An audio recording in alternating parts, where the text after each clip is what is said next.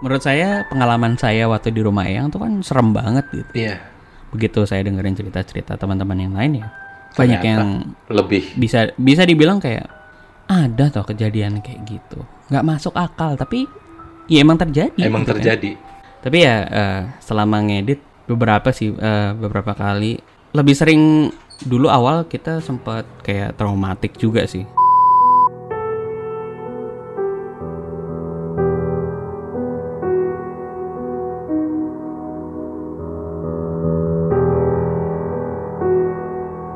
Halo para penakut dan para penghuni kamar sekalian. Alhamdulillah bersyukur banget karena akhirnya konten kita ini SHBT bercerita bisa dilanjutkan kembali. Kita tidak jadi tutup akun atau delete-delete channel lagi karena alhamdulillah kedatangan narasumber. karena sekarang emang susah nyari eh, narasumber apalagi di kondisi kayak gini kecuali memang pakai online seperti itu ya. Hmm. Nah, mm. Emang pernah pernah berencana tutup akun? Kayak skinny. Pernah mas. Ah, susah. Konsistennya sih eh, ngejaga itunya sih yang susah ya. Iya iya benar benar benar.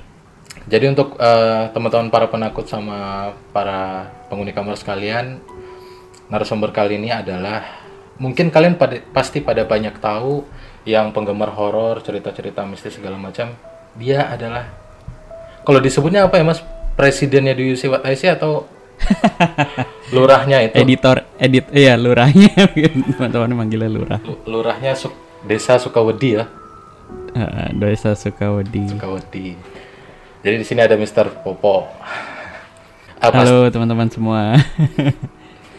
Saya mampir nih ke kamarnya Mas Bobi. nah jadi eh, ini mungkin yang belum tahu teman-teman sekalian Alhamdulillah podcast LDK sekarang bisa juga disaksikan di YouTube seperti itu bisa melihat visualnya seperti apa coba kita naik sedikit lah berkembang nebeng dengan Wih, akun mantap. orang Alhamdulillah ini dia Mr. Popo Yes. Halo Mas. Apa Halo kabar? Mas, baik baik. Gimana? Sekarang masih lanjut terus Mas kiriman-kiriman cerita gitu dari teman-teman. Alhamdulillah sih ya masih ada yang kirim terus. Terus apa kita berusaha tayang kalau podcast seminggu lima kali. Mm-mm. Kalau YouTube, YouTube. eh, kita usahakan setiap hari. Tapi di dua hari itu ada konten konten beragam ya. Di dua hari yang bolong itu memang kita coba eh, isi dengan konten yang berbeda dari podcast yang di YouTube ya. Oh, dicoba seling-selingan gitu ya, mungkin ya. Mm-mm, jadi ada kita ada yang satu yang satu hari kita coba punya program namanya mencekam menceritakan email yang masuk lewat eh, lewat email ya. Lewat email. Jadi kan ada kalau biasanya di Siwat IC kan memang cerita narasumber langsung bercerita. Iya. Kalau yang episode mencekam ini kita ceritakan ulang dari eh, kon- para kontributor atau narasumber yang mengirimkan cerita dalam bentuk tulisan.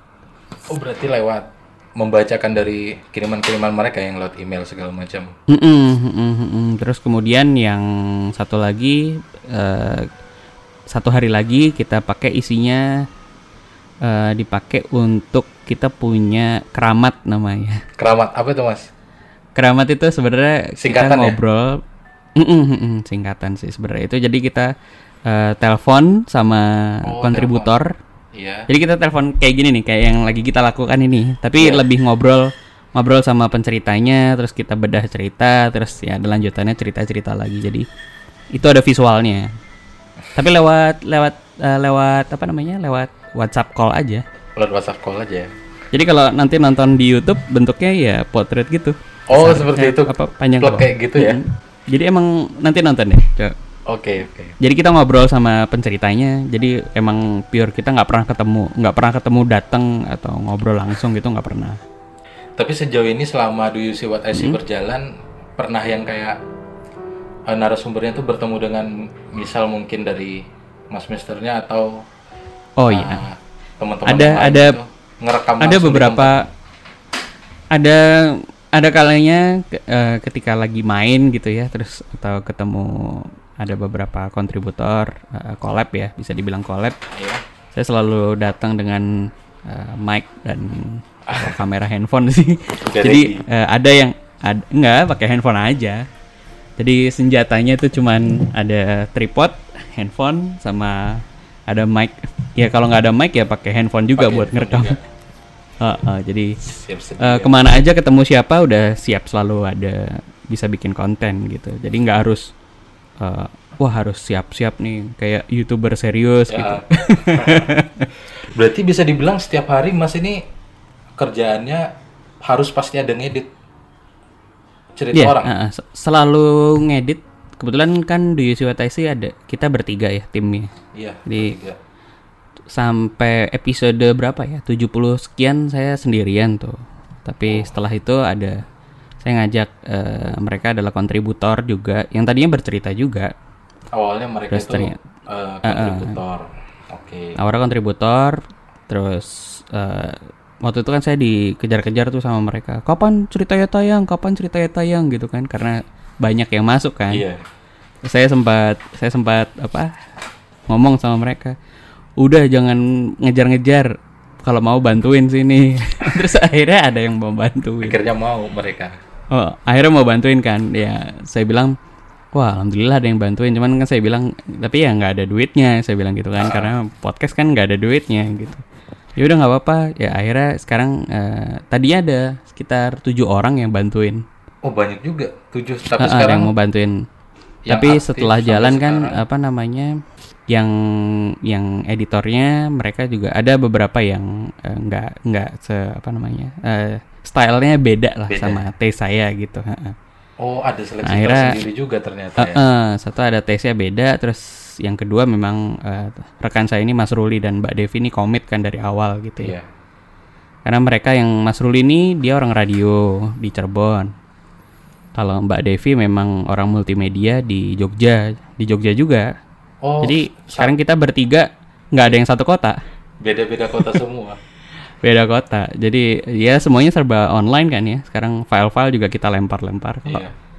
Kalau saya memang ngumpulin cerita, terus eh, nyari bahan collab, kemudian ngembangin eh, pada program-program yang kita kembangin. Kalau Mas Ruli memang lebih ke eh, bikin program juga. Kalau Mbak Devi yang di Jogja itu spesialis untuk eh, ngerjain visual, Oh ngerjain visual Ke YouTube ya? Ah. YouTube. Eh, Instagram, YouTube gitu. Sejauh ini berarti dalam ini kan pasti banyak banget kiriman dari uh, orang-orang kan ya kontributor-kontributor sehari Iya biasanya betul. maksimal ngedit berapa mas? Eh, kalau ngedit kan perlu kurasi ya. Jadi kalau Iya. di Suwataisi itu kadang-kadang eh, ya banyak cerita masuk tapi eh, mungkin mohon maaf ya nggak semuanya juga bisa lolos. Oh banyak Masih juga kita- yang nggak yang nggak lolos kurasi di di Wiswat IC ya? Eh, ada beberapa kriteria sih yang apa namanya yang nggak lolos gitu ya. Misalnya Biasanya yang rekamannya rekamannya jelek banget gitu ya. oh dari segi eh, segi teknisnya ya?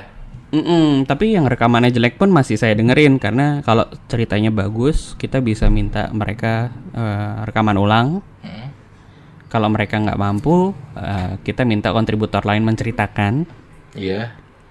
Kalau nggak bisa lagi, ya kita tim eh, itu ada tadi eh, kita bikin kita remake gitu ya. Kita rekaman, kita ceritain ulang lagi. Oh, oh plan Kalau selanjutnya cerit- remake. Oke. Iya, oke. itu kan satu Iya. secara kualitas ya. Yang kedua, kalau ceritanya kadang-kadang kan ada ya nggak semua orang eh, sering bercerita. Jadi kadang-kadang ceritanya muter-muter, muter-muter nggak ada intinya. Mungkin seremnya ya nggak seberapa atau premisnya nggak begitu bagus. Kita coba susunin premisnya. Jadi eh, coba kita apa restructure lagi nih Iya. ceritanya. Kita restructure, kita tulis ulang, terus kita ceritain lagi. Tapi kalau secara biasanya kalau secara eh, narasi dia bagus, ceritanya kurang bagus, kita coba mainin di eh, editing ya kayak misalnya Editingnya, jump scare atau nanti kita cerita kadang-kadang ada penempatan-penempatan ser- bagian seremnya kita rubah apa? Bukan kita rubah ya, kita geser atau kita minta kita tulis ulang terus kita minta dia bacain gitu ya. Kita kita kasih guideline. Mendapat Terus yang yang selain satu lagi eh, lebih ke pagar sih. Kalau di Wiswata Oh, memang banyak banyak eh, apa ya term and condition kali ya nggak boleh nyeritain eh, cerita-cerita klinik yang benar-benar klinik gitu ya terus kalau memang ada misalnya dia menyelesaikan masalah dengan kegiatan-kegiatan yang berbau kesyirikan gitu Iya. biasanya kita cut benar-benar kita sensor Oh ternyata sampai itu ya ada oh batasannya iya jadi juga. kita jadi kita cerita- punya pagar banget nah kan kita sebagai publisher ya bisa dibilang gitu ya kita sebagai eh saya sebagai content creator atau yang membuat ya kita bertanggung jawab sama apa yang kita keluarkan kan. Misalnya eh, menyelesaikan urusan ya misalnya ada gangguan di rumahnya terus kemudian dia minta orang pinter untuk menyelesaikan biasanya kayak gitu eh, bisa dirubah atau kalau nggak bisa dirubah biasanya memang kita tidak naikkan. Kalau dirubah misalnya kita harus manggil orang pinter gitu. Nah itu orang pinternya kita ganti redaksinya jadi kita minta tolong ustadz atau apa. Mm-mm. tapi ritualnya juga kita nggak masukin jadi kayak misalnya disarankan untuk membaca mungkin al-baqarah atau eh, zikir-zikir atau ya kayak gitu-gitu. Jadi kita sebenarnya kita twist sih. Iya. Mm-mm, kita twist. Jadi kayak uh, adegan-adegan kan kadang-kadang ada ada cerita juga yang bilang oh wah karena kita lagi minum-minum terus kita mabok kita lagi minum minuman ini gitu. Nah itu kayak gitu-gitu juga kita sensor. Ada part-part misalnya yang yang tidak berkaitan misalnya kita lagi ngerokok nih uh, Iya. demi demi demi apa namanya? Demi nggak nggak stres gitu terus kita ngerokok nah itu itu aja sering banget kena sensor gitu dari kami gitu ya karena kita tahu yang dengerin uh, mostly juga masih ada yang anak SMP anak SMA gitu kan Tapi sejauh ini rata-rata pendengar yang udah di atas 20-an pasti ya di kisaran-kisaran seperti itu. Hmm, kalau dari data sih kelihatannya 11 sampai 30-an ya. Oh ya, Range-nya 11 ter- dari 11 dari 11 ya. Dari 11 tahun itu ada 13 tahun. Ya, umur-umur SMP, SMA lah mungkin sama. Kalau yang terbanyak mungkin usia SMA sama kuliah gitu ya, sama mungkin awal-awal horor kerja. emang fleksibel Random mas ya random random banget pasti nah ini mungkin yang aku mau tahu banget seperti ini kan kita yang kayak bergelut di konten-konten horor gini pasti kayak ibaratnya apa ya bersentuhan langsung dengan hal-hal yang seperti itulah entah itu ngedit atau dengarkan cerita doang itu pasti mau nggak mau ya emang suasananya horor kayak gitu dan Iya, bahkan iya, iya. bahkan ada yang bilang kalau setiap kita lagi cerita horor misal Heeh. makhluk apa yang sedang diceritakan atau objeknya siapa yang diceritakan mereka tuh bisa tahu seperti itu dan hadir Iya, itu kalau kalau saya ya, misalnya kan banyak banyak banget yang apa kontributor ataupun pendengar selalu me, me- apa namanya menyebutkan ya bisa dibilang mitos ya, kayak gitu kan kayak jangan di jangan diomongin nanti orang apa yang bersangkutan dengerin atau iya yang bersangkutan tahu gitu kan. Ya kayak itu kan kayak sugesti sih sebenarnya. Kalau buat saya, buat saya apa namanya? eh, ya kan, ya kita sebagai manusia tidak tidak mengetahui hal itu ya. iya Bahkan kan dari sisi agama ya, yang gaib ya nabi aja katakanlah nabi aja kan nggak tahu kayak gitu. Jadi saya nggak bisa bilang, oh itu benar kayak gitu tuh. Itu enggak. Nah kalau buat saya kan memang Do You See What I See itu adalah eh, sebuah konten bercerita yang kita nikmati aja hiburannya kan gitu kan. iya Kadang-kadang kan kayak jujur aja, saya saya saya kan emang orangnya penakut juga gitu ya. Cuman dengan dengan ngedit dengan wah dulu eh, apa namanya ya dengan sambil jalan memang kelihatannya jadi pemberani lah gitu. Dan saya yakin saya yakin mungkin penikmat horor juga sama ya ketika iya. disuguhkan beberapa cerita makin dia suka ya bukan bukan bukan malah juga bukan sebagai bukan sebagai paranoia ya jadi kayak dia jadi takut atau apa gitu ya. Tapi lebih ke part hiburan sih mungkin ya. Teman-teman ma- pendengar itu lebih menyimak bahwa konten horor tuh sebagai hiburan. Hiburan. Tapi kalau dia jadi apa namanya ya wah ini bakal didengerin nih. Ya saya pikir eh, nggak saya nggak bisa bilang iya atau enggak karena kan bukan ranah kita untuk mengetahui itu sih. benar. Sebenarnya pemicunya mas pada saat itu di awal coba untuk ngerekam-ngerekam cerita itu karena apa ya mas kira-kira? Jadi kan eh, mungkin kebanyakan teman-teman pendengar saya eh, adalah yang pendengar saya dulu ketika saya cerita di channel Radit ya iya benar saya kan punya cerita judulnya Rumah Eyang itu ya rumah eyang Nah, uh, ketika ya tahun 2018 itu kan cukup rame, terus sangat viral tentunya itu cukup ramai, sangat. Iya, cukup ramai sampai berapa? Hampir total total ada 10 juta pendengar lah waktu itu kalau nggak salah. Banyak banget 10 pokoknya. juta. Eh, eh, terus orang-orang kan eh, nuntut saya, ayo cerita lagi dong, cerita lagi gitu kan. Yang saya tangkap dari situ sih sebenarnya eh, teman-teman pendengar podcast atau pendengar YouTube itu kan eh, demand apa punya keinginan untuk diceritain gitu kan. Iya. Jadi kalau saya lihat dulu eh, konten-konten horor kan lebih ke penelusuran, eh, terawangan, jalan-jalan ke tempat serem gitu kan. Nah, ketika konten mungkin yang saya cerita di tempat Radit itu kan konsepnya podcast banget kan, kayak Sangat podcast. ya saya bercerita aja, cuman Iya. cerita aja. Bedanya eh, dulu nggak ada mic nongol gitu kan. Kalau sekarang kan Ah, Eh, mungkin podcaster di YouTube ya naruh mic gitu kan. Dan dari situ saya tahu oh ternyata eh, pendengar tuh senang loh di didongengin gitu. mm, Podcast atau media apa pun itu ketika kita bercerita dan kita bisa runut bercerita, orang-orang suka gitu. Iya. Dan dari situ kan orang-orang kayak ayo dong cerita lagi, cerita lagi. Nah, awal saya memang eh, dulu mencoba bercerita lewat Instagram gitu kan. Tapi waktu Kayaknya di Instagram memang ini ya, Mas. eh, apa ya?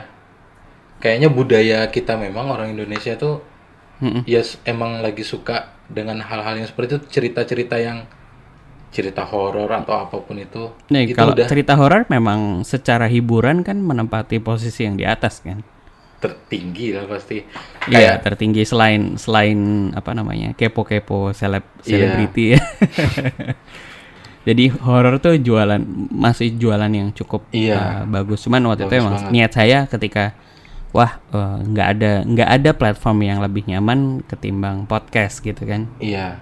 Karena kan bercerita di podcast kan bebas ya, tidak ada distraksi, kita dengerin terus ya menurut saya lebih nyaman dan saya bisa menyampaikan apa yang saya ceritakan dengan dengan mudah kan. Benar. Soalnya uh, gear kita kan cuman handphone gitu kan. Iya. Saya kita nggak harus set up apa uh, kamera bagus, uh, editing yang keren gitu kan. Ya ya hanya butuh mic aja sama simple editing kita bisa bikin podcast. Dan ternyata memang ketika saya bikin di awal kan wah coba ah gitu. Gak taunya orang-orang tuh kayak wah kita perlu panggung nih gitu. Kita perlu panggung bercerita. Nah, dari situ baru saya, saya sadar ternyata di Suwataisi memang bukan panggung saya tapi saya bikinin panggung buat orang-orang bercerita gitu. Dan mungkin pada saat itu juga menjadi hal yang baru untuk menikmatin suatu yang horor mungkin Mas ya. Karena kan biasanya yang tadi Mas sebutin kayak konten penelusuran atau uh, konten-konten mistis yang biasanya ada. Dan ternyata hadir yang dalam berbentuk kita bercerita santai yang kayak gini-gini jadi warna baru tersendiri mungkin uh, bagi Oh iya iya. Men- menyenangkan lah. Jadi menyenangkan banget. Sendirian jadi memang kan ada beberapa kayak misalnya LDK, ada Do You What I See, ada uh, Nightmare Side-nya Ardan. iya ada misalnya udah pocong itu kan konsepnya beda-beda semua ya. Ada bagi horor gitu kan. Iya nah masing-masing dari kita kan punya konsep. Jadi tetap aja uh, formatnya aja yang berbeda. Cuman kan uh, punya penikmat masing-masing gitu kan. Cuman ya uh, gara-gara kurasi cerita itu saya baru sadar ternyata kejadian-kejadian yang di teman-teman semua cerita ini tuh waduh bikin sakit kepala dengernya kenapa mas Kayak Iya nggak maksudnya menurut saya pengalaman saya waktu di rumah Eyang tuh kan serem banget gitu. iya Begitu saya dengerin cerita-cerita teman-teman yang lain ya banyak Ternyata yang lebih bisa bisa dibilang kayak ada toh kejadian kayak gitu. nggak masuk akal tapi ya emang terjadi. emang gitu kan. terjadi Emang terjadi. Jadi kalau orang bilang nggak bisa dijelasin pakai nalar ya emang. Tapi kan ada orang milih buat percaya atau orang memilih untuk wah ini ceritanya keren banget nih secara cerita ya. Jadi kan mungkin kalau di Indonesia ini yang paling sering viral kan horor ada kejadian ya naik bis Benar, apa benar. terus naik kereta viral terus apa lagi nanti selalu eh, silih berganti kan ada ya even kayak misalnya KKN gitu kan itu Iya. kan waktu itu sempat ya selalu bergulir ada cerita baru cerita baru yang menurut saya dari kalau dilihat dari sisi serem ya dan tidak karena sampai geleng-geleng nggak pernah habis mungkin ya pasti benar tadi horor, cerita-cerita horor pasti muncul ada yang baru lagi, ada yang baru lagi dan mudah banget untuk mengambil hati orang untuk langsung ngepoin ini apa jadi viral kayak gitu cerita-cerita horor biasanya. Gokil. Dan medianya kan selalu berubah ya. Ada yang medianya terkenal di uh, Twitter, Twitter. terus kemudian di Instagram, di YouTube, YouTube. ya di YouTube. Terus ada yang dari ya itu tadi Twitter kan banyak juga Iya. yang keret yang kereta itu juga yang kereta itu juga lewat Twitter dan sebagainya. Jadi bukan masalah medianya tapi masalah memang ceritanya gitu ya. Kalau masalah pengalaman selama dari Mas sendiri dengan tim, kira-kira pengalaman apa yang yang kalian rasain gitu Mas? Pasti ada tentunya mungkin gangguan sedikit atau bagaimana selama ngerjain. Jadi eh, kalau bisa diceritakan kita bertiga ya, saya, saya ada kan dua cowok satu cewek gitu. ya. Kita bertiga tuh lebih ke penakut sih sebenarnya. Ini bener-bener bertiga orang-orang yang penakut. Iya, sebenarnya orang yang bertiga tuh ya bukan bukan orang yang artinya bukan orang ya orang kan bilang wah harus indigo buat apa." tapi kita emang real kita penikmat cerita gitu ya. Oh, tidak ada yang Jadi- sejenis-sejenis seperti itu Mas dari kalian Nggak bertiga. ada, nggak ada. Jadi makanya kalau kita kan banyak wah eh, banyak yang datang konsultasi gitu. Wah, malah malah kita ceramahin biasanya. Sholatnya udah bener belum? Udah ngaji belum di rumah? Pakai kayak gitu zikir pagi petang gitu-gitu. Jadi kalau konsultasi malah digituin kan. Jadi kita nggak nggak nggak ada nggak ada rekomendasi apa-apa selain itu gitu. Tapi ya eh, selama ngedit beberapa sih eh, beberapa kali lebih sering dulu awal kita sempat kayak traumatik juga sih. Eh, saya pribadi ya, saya pribadi. Jadi kalau saya ngedit selalu pagi gitu kan, nggak pernah malam karena dulu sempat eh, ada beberapa beberapa kejadian, Kejadian. bikinnya bikin males sendiri kalau ngedit malam. Dia foto sampai nunjukin kalau mungkin teman-teman ada yang dengerin cerita saya di rumah yang kan ada sosok ber- pakai baju merah itu Iya. dia foto tuh ada siluet Ih cewek lagi duduk baju merah. Wah saya langsung stres tengah mati. Saya ketakutan. Dia pingsan di situ. Pingsan gitu aja. Nggak nggak ada apa-apa. Nggak nggak kelihatan apa-apa di CCTV tiba-tiba kakinya keangkat gini terus diseret. Jalan gitu